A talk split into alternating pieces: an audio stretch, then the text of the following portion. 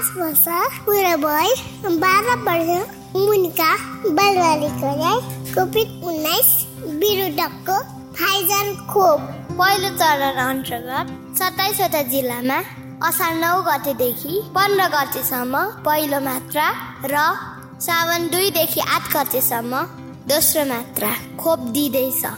आफ्नो नजिकैको विद्यालयमा रहेको खोप केन्द्रमा लगी खोप लगाउनु होला दोस्रो चरणमा बाँकी रहेका पचासवटा जिल्लामा भाद्र पाँचदेखि एघार गतेसम्म पहिलो मात्रा र सोही समूहलाई भाद्र सत्ताइस गतेदेखि असोज एक गतेसम्म दोस्रो मात्रा खोप दिइनेछ।